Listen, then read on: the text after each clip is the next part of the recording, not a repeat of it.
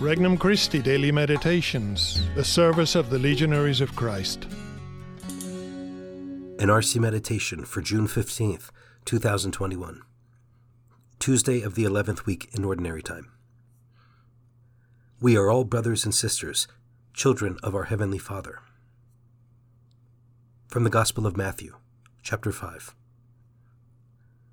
Jesus said to his disciples, You have heard that it was said, you shall love your neighbor and hate your enemy. But I say to you, love your enemies and pray for those who persecute you, that you may be children of your heavenly Father. For he makes his sun rise on the bad and the good, and causes rain to fall on the just and the unjust. For if you love those who love you, what recompense will you have? Do not the tax collectors do the same? And if you greet your brothers only, what is unusual about that? Do not the pagans do the same? So be perfect, just as your heavenly Father is perfect. Introductory Prayer Lord, you present a message that is not easy for my fallen nature to accept. However, I believe in your words, and I trust in you because you alone have the words of eternal life. As I begin this moment of prayer, I turn to you as one in need. I want only to please you in all I do. Petition Lord, help me to love my enemies and pray for those who persecute me. First reflection True love for your enemies. Nowhere does the radical newness of the Christian ethic stand out more clearly than in Christ's simple phrase, Love your enemies. There are four words for love in Greek. Storge refers to the love between parents and children. Eros is the love of attraction between man and woman. Philia is the love of friendship.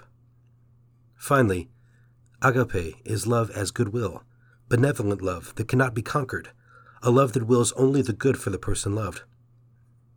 In his book, Love and Responsibility, Karol Wojtyła remarks that to love someone with truly benevolent love is to will God for them, since God is the supreme good of each human person. It is precisely love as agape that Christ asks from every one of his followers Pray for those who persecute you. Second reflection Children of your Heavenly Father. Why does Christ ask, even demand, of us such a radical form of love? Precisely because that is how God the Father loves each and every one of his sons and daughters, with no consideration of whether they are good or evil. For he makes his sun rise on the bad and the good, and causes rain to fall on the just and the unjust.